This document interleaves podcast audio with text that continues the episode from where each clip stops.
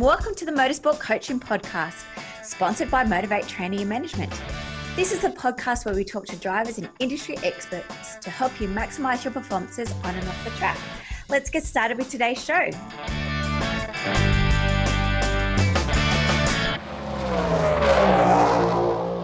Hi, guys, and welcome to episode 27 of the Motorsport Coaching Podcast. I am your host, Belinda Risley, and welcome to 2019. For our very first episode, we thought, why not just kick it off with no other than Mr. Todd Hazelwood.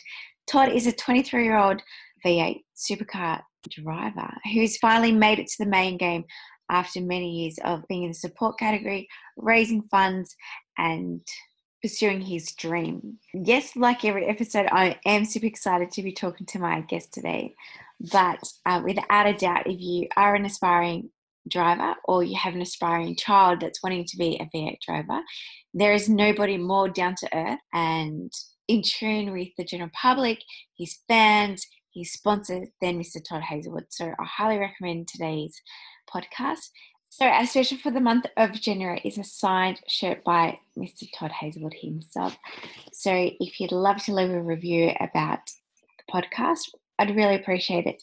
You head to iTunes, Stitcher, Spotify, and now Podbean. It would be greatly appreciated. Of course, guys, if you've got any feedback regarding the show or any guests that you would love to have on, um, please let me know at motivatetraining.com.au forward slash contact and I see what I can do for you. I really hope that you're getting lots of value from these podcasts.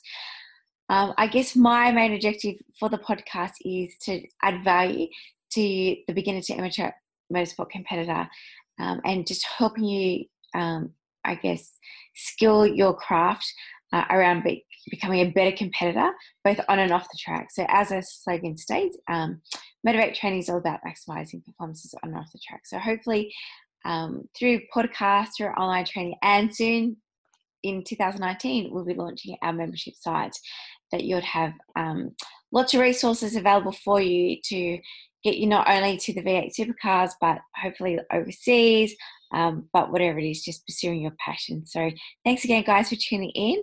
And um, let's hear from Todd. So, welcome to the show, Todd. Yeah, thank you for having me. Looking forward to having a chat. Yeah, I'm really excited to hear about your journey um, through motorsport. So, tell us, um, what age did you get started? Yeah, for me, it all started young. I was uh, seven years old and got my first taste in a, in a dirt cart, actually. So, um, raced dirt carts for five years and um, haven't looked back ever since. And um, how did you get into karting? Was it something that your dad did? I know he was in motorbikes at one stage, um, but yeah, was he actually into the four wheels as well?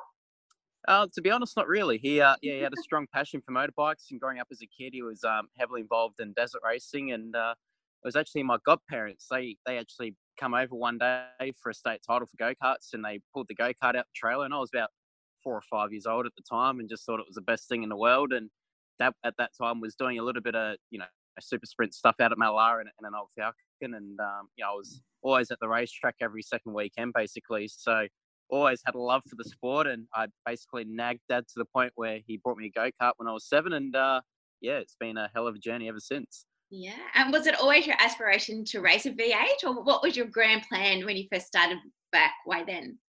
Yeah, back back when I was a young kid, I was uh, fully obsessed with supercars, and you know, absolutely loved the V8 Supercars Championship back then, and um, certainly idolised a lot of the guys in the category at the time. And I think it was probably more as I started going through the ranks of motorsport and got out of go karts and getting into Formula Ford, I really, uh, I probably had sights set at a bigger picture.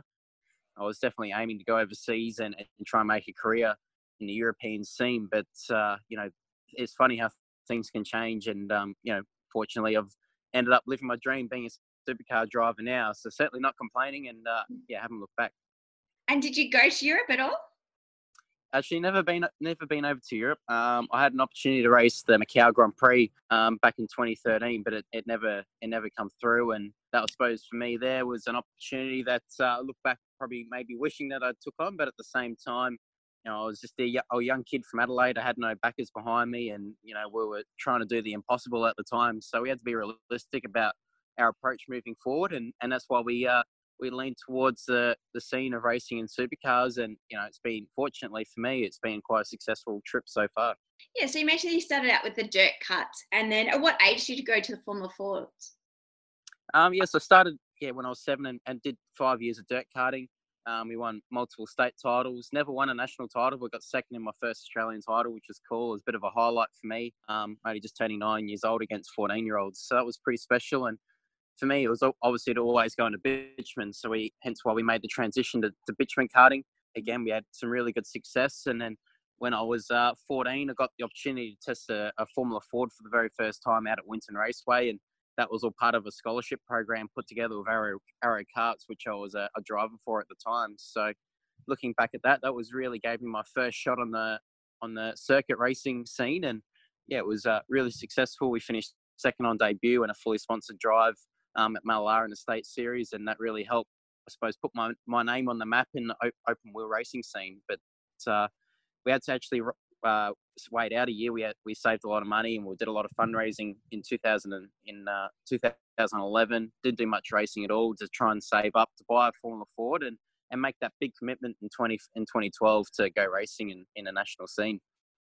Mm-hmm. And then after Formula Fords? Yes, after Formula Ford, we only did a year of the Victorian State Series, and we got um, an opportunity to race Formula Three in the national series. So that was with Artec Racing, who are an Adelaide-based team, which worked well for me because I was in my final year of school, year 12, and um, was doing a light mechanical apprenticeship, and that all that all both tied in with uh, working at the race team and and helping out wherever I could. So it was yeah, it was a quite an exciting year. Um, we fin- yeah we finished nas- second in the national series, which is pretty cool. And looking back, Formula Three was probably one of the most um, one of the best race cars I've actually ever driven. That was a really cool experience and certainly a lot, a lot, learnt a lot from a driver point of view. Mm. Formula Three was a, a great category for me. I certainly learned a lot over the year, over that course of the year, and you know, from a driving point of view, I certainly learnt a lot about driver technique and, and trying to finesse the aerodynamics of the car, and you had to be pinpoint and accurate with uh, everything that you did. So I think that really helped me develop as a driver in that year in 2013, and that uh, certainly helped the transition when I moved into the supercars um, in, in 2014, running in the Super 2 series. I'm just going to go back to schooling because a lot of our competitors are quite young. How did you oh, find? Yep. How did you find the balance between like high school and um, competing? And definitely like yeah, 12s because I know a lot of the boys are going to year 12 this year, and so they're kind of just putting it on a bit of a back burner. Yeah, definitely. Year 12 was, uh, well, all of schooling, looking back, to be honest, was really tough because there was so much time spent away from school that it was, you know, really, uh, really tricky to try and manage it all. And for me, I wanted to be successful no matter what I did. So for me, you know, school was a, an important part of, you know, trying to become a professional racing car driver because at the end of the day, there is no dumb race car driver out there that you need your maths, you need your people skills, you need to have business skills. Um, so try and achieve. So, um, you know, I remember back in the go-karting days, we spent you know more time at racetracks than what I did at school at one point. So yeah, trying to manage the two was always tricky, and spending a lot of my recesses and lunches, you know, trying to play catch up.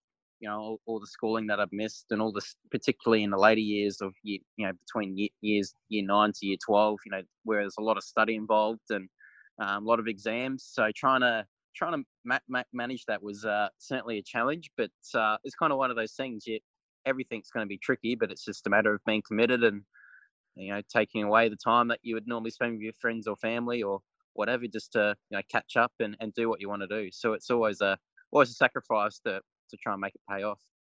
Yeah, and back then, did you do any other sports as well? I know that's another challenge that a few of the up and coming drivers have is finding that line. You know, they quite enjoy doing their soccer or their football, and it gets to a point they've got to choose one or the other. Did you play any other sports, or do you now? Um, no, I don't actually play any sports now, but um, you know, back when I was a kid, I, I, I love my cricket. So um, started out cricket at a young age as well, and it, cricket worked back then in the simple days worked well because I'd race or play cricket on Saturday and then go racing on Sunday. But um, for me, motorsport was always the top priority. It was always, you know, cricket was always just a bit of a hobby with mates and then doing the serious stuff on Sundays. But uh, that'll probably dry it up at, when I got into year eight. And um, yeah, when when I suppose the motorsport dream got a lot more serious, and yeah. and cricket wasn't really a priority. So uh, yeah, it's always been full sight set on uh, trying to achieve in motorsport. So back onto your dream journey, Todd. Um, you just mentioned that in 2013 you started in Super Twos. Um, how did that drive come about? Who was that with? Yeah, it was actually a pretty unique opportunity. So in 2000, end of 2013, I was actually on a reality TV show Really? Was, uh, the the Shannon Supercar Showdown. So it was season three of the show. It was the first time that Ford Performance Racing had actually taken taken grip of the show and, and ran it themselves. So there was two teams with Will Davison and Mark Winterbottom, and uh, I was on the Will, Will Davison side, and that was pretty cool. And that actually part of being in that show was the first time I ever got to drive a supercar when, when we moved on into the semi-finals. So it started off as eight contestants, went down to four, and that's where I drove a yeah drove an FPR prepared supercar called apart for the first time, and went on to win the show. And and part of that gave me a testing program with Ford Performance Racing in 2014. So, but really, what it only eventuated from that was actually just a test day, and unfortunately, after that, didn't really lead to much because I just didn't the facility to or, or the car to uh to put me in a program in Super Two, which they were hoping to do. So it was kind of one one door closed and another one open with Matt Stone Racing. So got a phone call from Matt at the end of 2013 saying he'd be interested in the Super Two program, and so yeah, I flew up by myself and met Matt for the first time at, in uh, in January in 2014 and signed a deal that we had no help, no way of uh, actually being able to try to pay for. And uh, we just took a massive gamble and and uh, yeah, we, we turned up to Adelaide. We actually lost our major sponsor Fujitsu in the process of that month, which was a huge setback for us because they've been on board for three years. Yeah, we kind of went into the first of Adelaide with no sponsorship on the car, and you know, huge gamble from from us as a family because we all kind of sat down together and said, well, you know, this is probably, you know, we've got a good car, good team. You know, we had Ash Walsh, who was gunning for the championship that year, so he was highly experienced. And we thought, well, if we don't make it now, then we never will. So we, yeah, we essentially put all our eggs in one basket. Uh, Mum and Dad had to mortgage the house, and that that got us going for a few rounds. And then, you know, once we got the season running, I was able to bring some sponsorship in just to keep it going. But uh, yeah, it was certainly pretty pretty uh, nervous times because you know, obviously that mortgaging the house is one part, but that only that could only get you so far. So that was just a, a bump start. But then actually, you know, we, we were committed to Matt for seven rounds, and you know, we didn't have every round. We are just getting through in the skin of our teeth. So um, it was 2014 was definitely a tough year, but we had some we had some good speed and good results for our rookie year, and we ended up winning the Mike Kable Award for the um, yeah for the essentially rookie of uh, supercars or Super Two. So that was uh, that was a really special achievement. And, you know, to that point, that was probably the biggest highlight of my career. So, yeah, that was a great way to finish off 2014 after what had been, you know, tremendously tough for not only myself, the family, and everyone, all the support network involved to make that happen was was actually something pretty special. And that all went on to, uh, yeah, keep keep building with Mats. And you know, looking back now, you know, five years later, here we are today, looking into our second year in main game. So it's yeah, been quite an incredible journey with Matt. Fantastic. And was Fujitsu your sponsor or was it Matt's sponsor? Uh, no, so I was actually part of the Fujitsu Cool Driver program, which all started up in 2011. So um, we actually, it was actually through Chris Jewell, who was uh, managing that at the time. And that was when we saw, you know, McLaughlin was, was sponsored by Fujitsu in a Super 2 series. And um, essentially, they, they set that program up trying to find the next Scott McLaughlin, essentially. So uh, I was part of uh, seven drivers around the country in, in karting, and then that they helped put a program together for me to make the transition to Formula Ford and then Formula Three. So they were a big supporter of mine, and um, yeah, unfortunately that all dried up probably at the worst timing for us. But it was just one of those things, and um, we had to take the punches and, and, and move on and try and make it happen. And you know, fortunately, I don't really know. Obviously, we, we took a, a large gamble financially, but uh, you know, we still we still play with that debt now, but that's that's what we had to do to get that that that start in in our uh, motorsport to make it all happen. And Todd, you've mentioned that you've had to sacrifice, I guess, your teen years or your tween years, you know, wanting to, to fulfill your dream, um, like doing at, um, outside activities and other sporting events, and obviously your parents mortgaging their homes. Um, what else have you done um, or sacrificed to make it to the top? Oh, look, I, you, you, there's probably two ways you could look at it. You know, you could look at it as a sacrifice, or you can look at it as something that you really want to do, and you just do whatever you can to make it happen. So, you know, everyone's got a different view on what's normal and you know what they consider a fun thing to do. For me, you know, going away racing and, and achieving at the highest level, that's all I've ever wanted to do was, you know, growing up as a kid and that's still what I want to do now. So, you know, I, I think I was pretty lucky. I had some good good mentors or you know people that offered their support in the go karting years, and there were guys that probably certainly had the ability and, had some opportunities and presented in front of them, but they just didn't get through those tough times and or didn't get through those teen years to keep themselves on track. And then when they realised that uh, you know that opportunity was gone, it was all too late. So uh, that probably taught me a few life lessons before I uh, got to that point myself. And you know, Dad always said if you could get through your teenage years, you know, keep out of trouble and keep your head head you know will keep your head screwed on, so to speak, and you know that'll that'll certainly help you you know achieve what you want to achieve. And probably looking back, he's probably right because you know while everyone else is you know they're turning 18, getting their P's and out drinking and partying and whatnot, you know I was uh, I was there trying to do sponsorship proposals and calling people up and you know literally doing the door knocking. So uh, you know it's just a matter of what you know deciding what you want to do and just committing yourself to it to make it happen. And I believe there was a Bunnings fundraiser to Sausage Sizzle, Sizzle as well.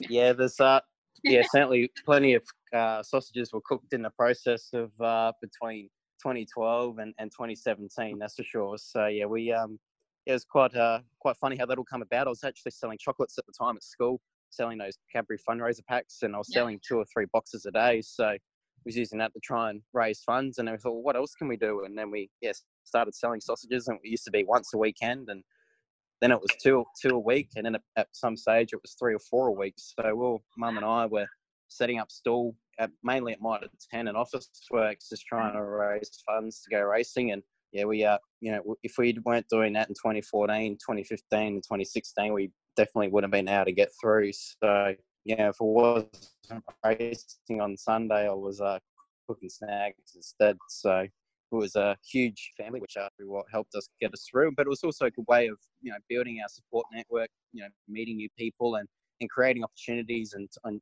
being able to talk to other people that I'd never met before to to try and get people involved with what we're trying to do. And yeah, that was a great way of, of being able to achieve that. And looking back now, we've got you know pretty pretty I think for a young guy coming through the ranks, I think we've got a good support network probably based around that just because we've been able to meet so many new people in the process doing what we're doing.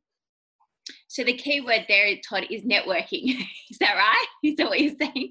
That oh, definitely. Yeah. Really, that networking is really important to enhance your motorsport career. Yeah, definitely. And you know, you need to be able to have a good reputation in in what you do, and you know, you gotta you gotta create an image of of who you are and, and what you stand for, and yeah, and, and trying to get people on board with you with what you're trying to achieve is, is it was always a tough thing. So for me, you know, like I grew up in a family. My dad's just a shift manager at the railways. You know, he doesn't own it, don't doesn't own a business or anything like that. And um, you know, from his point of view, it's pretty limited with you know essentially the amount of contacts that we had to work with. You know, trying to find money. So you just got to put yourself out there, get on the phone, and and go to events, and you know, just try and sign up for whatever you can whatever you can do from an individual point of view to just meet people and and um, you know that's probably from my point of view that's probably been the best way for me to find sponsorship and and um, get deals done is just by yeah putting yourself out there and, and hoping for the best.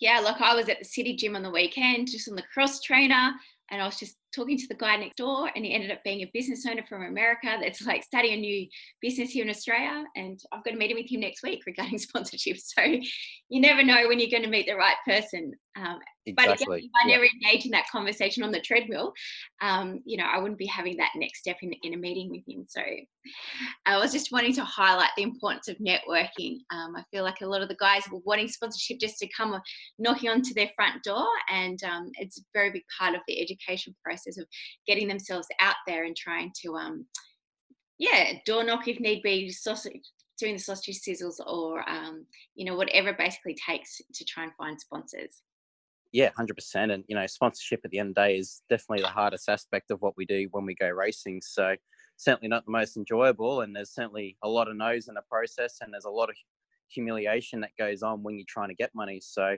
sometimes, you know, question myself a lot of times, you know, why am I doing this to myself, and you know, why am I doing this to my family? But then when you actually do get those breakthroughs, they're the or the or the maybes or the you know the possible yeses, they're the things that keep you going. And I think it's uh, yeah, it's important to not lose sight of what you're trying to achieve and, and have small goals. You know, you you're trying to find a hundred thousand dollars in one day, that's you know that's probably unrealistic. But if you're looking to find a thousand dollars or you know even two hundred dollars five hundred dollars a day and just keep working away at that, you know that's that's what you have to do and and you know just keep keep level headed. And um, you know, the important thing is, as you said, you know, you just keep networking because you can never know enough people. And if you surround yourself with the right people and, and successful people, you might just be successful with yourself if you're lucky and you take that all on board. And that was probably uh, what I was quite lucky in 2014 to come across a man of Jason Gomersall, who uh, who is the CEO of iSeek Communications, and you know we, here we are today in a, in a heavily joint partnership with Matt Stone and myself and Jason, and we work closely together. So you know, that was just from a simple walking around doing a track walk at Adelaide, and I didn't even know who he was, didn't know he owned a business, just thought he was a really good guy and a good bloke. And he turned around later later on that weekend and said, "Oh, how about I put a sticker on the car for, you know, it was nothing substantial, it was just a small amount," and and that you know that partnership started from there, and then turned out to be a, a major sponsor three years in a row. Now, you know, our major sponsorship in the main Supercars Championship as well. So never, never take for granted who you meet, and ne- you never, uh, never go off face value. You are, you always got to uh, look past that, and, and doesn't matter what their appearance is or or whatever. You know, you just never know who you can be talking to sometimes. So exactly. yeah, it's always a, a, big thing when you're trying to manage sponsorship. Yeah. Yeah, well, that's a great story, Todd. Thanks for sharing that one. And how did you come across Big Mate and your relationship with them? Yeah, Big Mate's an exciting partner. So uh, they're a, a, GPS telematics brand um, or company, I should say, and uh, do a lot of asset tracking and uh, heavily involved in the in, in a wide range of markets. Um, so they don't just do um, buses and trucks and taxis and whatnot with um, tracking vehicles and, and doing their programs there, but also anything from a shopping trolley to you know all the the smaller things that you wouldn't necessarily think of. They've got they've got something tracking that, and they've got systems in place to uh, yeah to monitor what's going on. So it's uh, quite an impressive brand, and um, you know from a, our point of view, we come across them um, in this halfway through 2016. Started out as a just a, a minor sponsorship at, at Sandown Raceway and got to know everyone involved, and that eventuated into being a major partnership in my championship winning year in 2017. Uh, where we won the Super 2 series together. We had a championship debut um, in the main game championship as a wild card, and uh, all doing that together, we uh, then sat down towards the end of 2017 and we inked a deal to to do the Supercars Championship this season in 2018 and make that large commitment, um, which was yeah really special. So you know, considering that that started out as a small partnership, um, you know, eventuated into something quite significant just in a, a, matter of months. So it's it's amazing what you can do when you when you firmly believe in, in the product that you're selling to someone, and um, yeah, for someone else to see the to see the potential in that and, and take embrace it and take it on board and and and they've had a, a great partnership with us. You know, they've been you know super successful with the activations that they've done at the events and been able to generate a lot of new business, which is really exciting. So it's you know although we we go racing and you know we get to put the car on the track, it is very, I, I find it very rewarding being able to put deals like that together and actually see you know the the, benefit the benefits being re- being rewarded for the brand and obviously you know they put a large commitment towards us but then but then actually being able to give it back and and show that the partnership works and what we have as a product is successful so yeah that's uh yeah, I get a real kick out of that, and it's yeah, it's good to see. Yeah, definitely one of the most rewarding parts of my role. I have to agree with you there. Um, so obviously, it sounds like Todd that once you actually sustain that sponsor, and you know it's not just about a sticker on the car, that you've been able to nurture and grow that relationship over the time. Um, what kind of things do you actually do with the sponsors, maybe off the track? Let's start. yes, it's a good question because you know no sponsor is the same, and you can never have a generic sponsorship proposal because every brand that you see they often want something different or they want to you know they want to see something unique and uh, i think that's probably the biggest thing of what we do. We always try to offer an experience that's you know what we call money can't buy experience essentially that uh, no one else at the racetrack can can be offered or you know it's not just simply giving them a ticket and getting them to turn up at the back of the pits. It's much more than that. And obviously from a branding point of view i look at that as the cream on top of the cake. It's uh, what certainly what you do at the track, um, what we call um, event activations. So um, we essentially try and sit down with the brand that we're working with. You know, I'll use Big Mate for an example for this one, where you know we'll sit down with their management team and or general manager and work out you know who are our key, key clients for this particular event. We're going to be racing in Adelaide. You know, so who you know if we if we put five five people together, who who would best be suited to come out to that event? You know, do they have an interest in motorsport? You know, are they potential clients that you haven't been able to get new business with, and we can use you know, hot lap opportunity around Adelaide circuit to, to lure them in to come into the events and, and get them interested. And then that helps starts conversations going with a potential business deal that they may have in the line and being able to grow that relationship at, at an event we find is hugely beneficial because they nine times out of ten they've had a fantastic time you know we've had honestly this year we've had a hundred percent strike rate of uh, being able to turn have have clients turn up or even if it's just staff turn up and have a fantastic time which we take a lot of pride in um, which is quite cool and you know that that helps the whole partnership and then you know it's the, it's the follow up from that for them to uh, then create that partnership and keep it building and, and hopefully put ink to paper and, and sign new business and uh, and see that and see the I suppose the benefits um, become real. So that that's one aspect. And then you know from a we also have a deal with Optus, which is quite unique as well because we do a lot of uh, activations leading into the events. So Optus is a very different brand to Optus uh, to Big Mate again. So you know we do a lot of on-site activation. So we do signing opportunities, we do photo opportunities, um, we do um, giveaway opportunities. So what we what we do there is we do a, a, money can't buy experience where we we offer tickets, a hot lap, um, and a VIP experience with the team. So that's probably a bit more unique um, because there's so many stores associated with Optus around the country. We, we generally do that round by round, so we target specific areas that, that they're that they're managing, um, yep. and that all helps uh, yeah put that program together. So kind of gives you an idea that you know each brand is different you know some brands like the branding and they don't like much else behind the scenes whereas other brands don't really care too much about the you know the signage on the car but they're really interested in what they can do at the events so yeah being able to, to juggle that is is tricky but uh, once you you know it's, it's always good when you can have a sponsor that's willing to work with you as well but it's always about trying to be forthcoming come up with the ideas in the first place to uh yeah to make it all happen yeah, and show them a little bit of initiative of how you can um, maximize their marketing opportunities as well. Yeah, hundred percent. And uh, yeah, I think it's always important to uh, never be afraid to throw out left field ideas because yeah, you know, sometimes you think that you know the most simplest idea, you know, they're well aware of when they're not.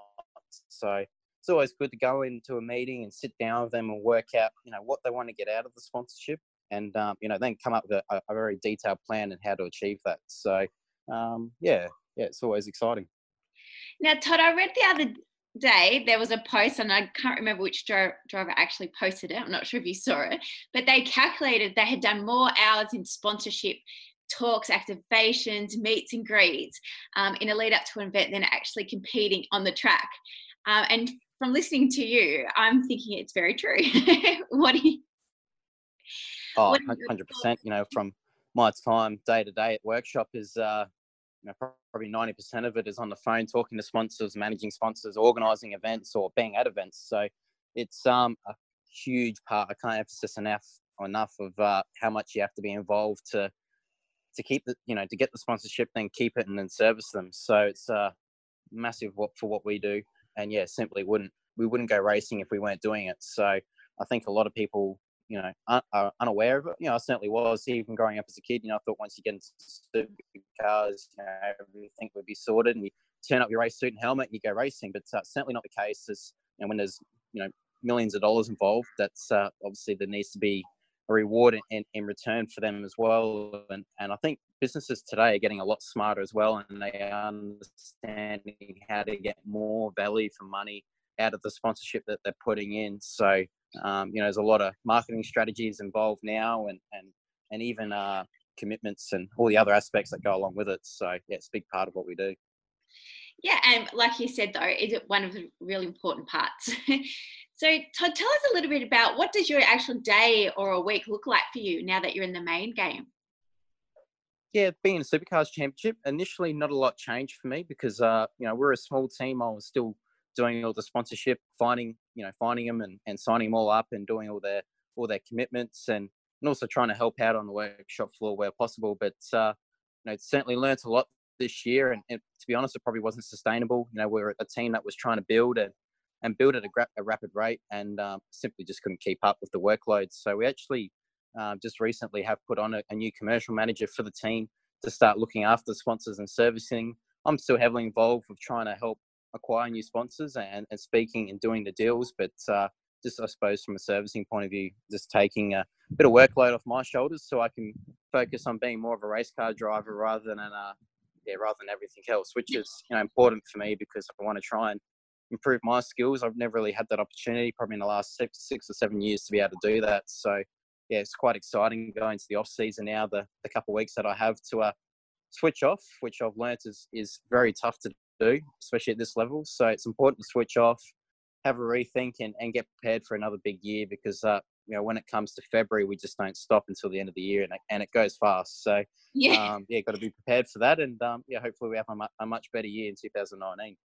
And so now that you will be focusing purely on your racing, um, what would that entail? Would that be like more training, like like focusing more on your nutrition, getting a psych coach? We heard Scott had one last year. Um, you know, what does that now mean for you as a driver holistically? Yeah, it's quite exciting actually, and I've been able to organise a fair bit in a short amount of time. But uh, you got a heavily detailed training program, both physically and mentally. So um, I've always believed, you know, there's uh, the smartest driver always wins a race, and you know, getting back to that that sports psych- psychologist comment, you know, that's hugely important, and um, and being able to me- being mentally tough, you know, you need to need to be strong and, and have good beliefs in yourself that you can do it. And uh, it, it seems simple at the time, but then when you have a few tough knocks, you have a tough year, especially the year that we've had this season.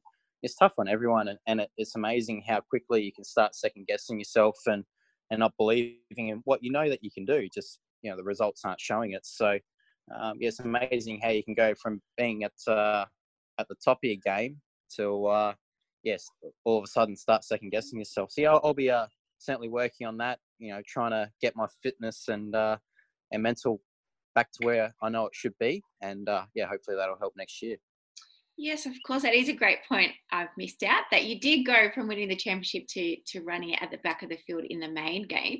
How was that jump for you? And if you want to talk a little bit about the, the psyche for you. Yeah, I think from a mental point of view, you can never be prepared for it, and it's always a big it's always a big jump. It doesn't matter who you are um, and what you've done. You, it's just one of those things you're never ready until until you're in there. So it's just all about experience and learning. Um, yeah, I think the cars themselves, you know, they're not don't really change too much from main game to Super Two. I think it's just the intensity of the of the field. You know, you, you got 26 guys that all deserve to be out there, and they all race hard. And you know, if anything, they race harder towards the back of the field because no one wants to be at the back. So uh, it, it's uh, tough going. You know, in, in the start of the races towards the back of the field, and and mentally tough as well because uh, you know one you know one small opportunity and you get past, and there's just a freight train of cars coming. So you just can't afford to stop. It's pretty intense, and uh, you know, that's what we all love. But uh, you know, it does get compounding, you know, week after week because we're doing it at, you know, we're doing it the largest scene. everyone's watching. You got sponsors, sponsors involved. They're all got their expectations, and then when you're not getting the results that you know that you you can't, you know, they're just not they're just not coming together. It's starts all to become compounding, and it's like a snowball effect. You go from one week to the other, and you know, you're just getting you know knock after knock. And normally in motorsport, it's quite easy to to have, you know, have a bad weekend, you bounce back and you have a solid result. Whereas, you know, main game, if you're on the back foot, you just simply can't catch up. And I think the other thing too is the rate of development with the team. So they're always improving their cars and you can't afford to to miss a round of development. Otherwise, you can go into the next round even further behind. So that's probably the other surprising aspect that we've found this year. And so you mentioned previously that you had mentors throughout your career at different stages. Do you currently have a mentor now in the main game? Uh, no, I haven't really had any sort of coach or trainee in supercar program, but like especially in karting, I was it was more of just uh, race weekend mechanics that were helping out. But it, there were guys that are certainly skilled and yeah. had you know had opportunities to do great things, but just never got the golden opportunity to, to keep pursuing that or for whatever reason. So certainly learned a lot of life lessons from them growing up, and you know we were living out of a tent and trailer on race week can. So certainly got to understand who, what you know, what they went through, and and being able to, I suppose, see that from a young age gave me, I suppose, a wider perspective, a perception of uh, what to expect when I made that next transition into Formula cars and and open wheel racing. So that that, that was really important. Just I think. You know, getting back to before, you know, surrounding yourself with successful people will help you uh, become successful yourself. And you know, it's funny you can see some quotes when you grow up and you don't know what they mean until you actually uh, have have a bit of time to reflect once you've had a few years under your belt to realize what all this stuff means. So it's um yeah, it's quite cool now. You know, I'm 23 now, and everyone still says you're young, but you're only young once, so you got to make the most of your opportunities. And yeah, it's always good to, to look back at all that sort of stuff and realize what helped you get there. Yeah, and you just mentioned about surrounding yourself by successful people. One of those successful people in your life is your wonderful sister Lauren, who we had previously on episode 18. Um, what kind of role has she played in your success, if any? oh no, it's been a, a huge family commitment, and um, yeah, it's certainly wouldn't have been able to do what I do without my family. So, you know, from the fundraising efforts to to Lauren doing, you know, a lot of the PR and digital work for me behind the scenes, you know, a lot of it was all, or probably 90% of it was all unpaid work, you know, especially in those early years from go-karts and all, all the way up through my Super 2 program. It's only really, really been this year where I've been actually been able to pay her something for all the work that she does. So, um, you know, she's heavily involved with what we've done, and, and she's fortunately she is exceptionally good at what she does, and you know, I think that her track record proves that as well because uh, you know she's worked for CAMS and worked for a lot of individual teams and done a lot of work for everyone, and um, yeah, heavily involved with all that. So you know what she does is exceptionally good, which you know helps helps my program too because it makes my my life easier because we've got good content. She's very good at managing people, very good from the the PR point of view and and uh, you know lifts the level of professionalism from a, from our program um, and makes you know helps help it help complements the whole program. So yeah, wouldn't be able to do what I do without her. And does she do your social media, or do you, do you do your own media, or do you have? Um, we we we kind of share it. So um, I do most of it, but um, on race weekends, Lauren does take over. She'll always ask me what I want to write, and she'll put it together just because especially in between sessions at on track, it's it's always difficult to uh, even get five minutes to um, you know put a, a, Facebook post together, and it's certainly you know Facebook post certainly not a high priority when you're trying to find a tenth of a second in a car before qualifying. So um, it's just all about prioritizing what I need to do, and yeah, she helps me do that. Mm-hmm. Now for some fun questions, Todd. Um, do you have any um, superstitions on race day? Um, I actually used to be very superstitious, but not so much now. Um, so yeah, not not really. I'm, I'm a bit of a clean freak, so I always like to mm-hmm. have everything clean and organized before I get in the car. So, um, but other than that, yeah, nothing nothing too uh, out of the blue. and what about the food served in the marquee? um, yeah, I'm I'm probably a bit of a gutser, so I, I love uh, I love pretty much anything. So, been pretty fortunate over the last few years where um, Bev and Jimmy Stone, um, Matt's parents, have actually been doing a team catering for a number of years now, and I, I tell you what, they're probably the best uh, best cooks up and down pit lane. So certainly we get spoilt for food on, on race weekend, which is pretty cool. You've got to be well fed, well hydrated. Exactly. Yeah. and just wrapping it up, Todd, do you have any tips or recommendations for those um, drivers that are aspiring to race in the main game or, or just wanting to really further their career? yeah, I think for anyone, any young listeners out there today listening is, um, you know, definitely don't lose sight of your dream. You know, don't ever think that it's ever too big or, or anything like that. You know, I was able to surprise myself and what I was able to achieve by just uh, keep my head down and, and keep chipping away at it and, and, and remind yourself what you're trying to achieve, but also set small goals, you know, along the way. Don't, obviously, it's important not to lose sight of the overall dream because otherwise it's hard to motivate yourself, especially in those tough times to, to keep going. But um, if you use those small goals, they're the ones that that help you keep motivated, keep get you out of bed nice and early, and keep training and get on the phone and trying to find money. So it's all part of it. Yeah, and and uh, getting back to surrounding yourself with the right people. You know, I can't emphasize that enough.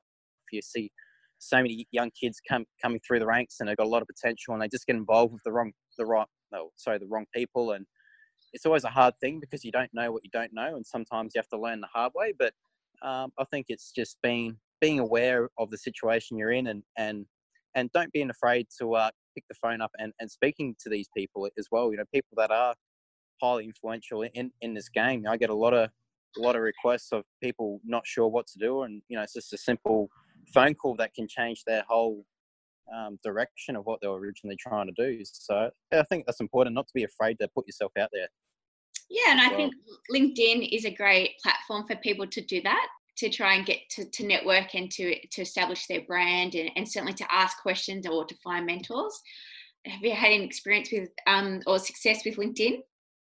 Uh, yeah, LinkedIn's been good. It's uh, certainly an opportunity to to connect with some some people that you wouldn't necessarily actually get the opportunity to even meet with or speak with. So certainly a great way if they uh, certainly accept your request and you can start publishing online what you're doing and, and, and trying to keep people updated with uh, what, what you got lined up in the future. So it's a great way of uh, being able to showcase that. But um, yeah, I think simply just getting on the phone and if you can send an email or even just turn up to their office unpronounced, you know, sometimes it's not the most ethical thing to do. But if you really are struggling to meet with someone, just simply turning up and, and hoping to have that five minute conversation sometimes can go a long way, especially if you're a young kid, you know, trying to make a mark. You know, sometimes you have to do these things left left the field to uh, create an opportunity. Well, thank you, Todd, for those words today and your time and sharing with us um, your experience of um, racing to the top. Um, before you go, uh, our final question is what is your favorite racetrack, whether it's racing or viewing? Look, I uh, would have to be very biased, but uh, Bathurst is definitely my favorite. It's yeah. hard to go past that. And, um, you know, racing a supercar around there was unbelievable. It's the ultimate challenge. And also raced a Formula Three car around there, but um, that was a totally different challenge again. But uh, mm-hmm. yeah, racing a supercar at Bathurst is definitely the pinnacle, and yeah, it doesn't get any better than that. And is that your favorite race meeting? Uh yeah, definitely. Yeah, there's uh, nothing else that really gets the the shivs up the spine like compared to Bathurst. And uh, growing up from Adelaide, I was uh, always you know always went to the Adelaide 500 growing up as a kid, and and um, you know it's probably the second as a close second. So uh, yeah, yeah, between those two, they're pretty exciting events to go to. Fantastic. Well, thank you again, Todd, for your time today. And we wish you all the best in the 2019 Supercar Series. No worries. No, thank you very much for having me on the show. It was uh, great to have a chat. No worries. Thanks, Todd. No worries. Thank you. Well, thanks everyone for listening to this week's show. I really hope you enjoyed that one as much as I did. Now, remember, all the show notes with the links and the specials mentioned in today's show are available over at motivatetraining.com.au. If you haven't already, I'd really appreciate if you could head to iTunes or Stitcher, type in Motorsport Coaching, subscribe, and leave us a review. Each week, I'll read them out, and you'll go into monthly draw to win a fantastic prize. If you have any questions or comments, please email us at motivatetraining.com.au or head over to our Facebook page at Motivate Until next time, take care.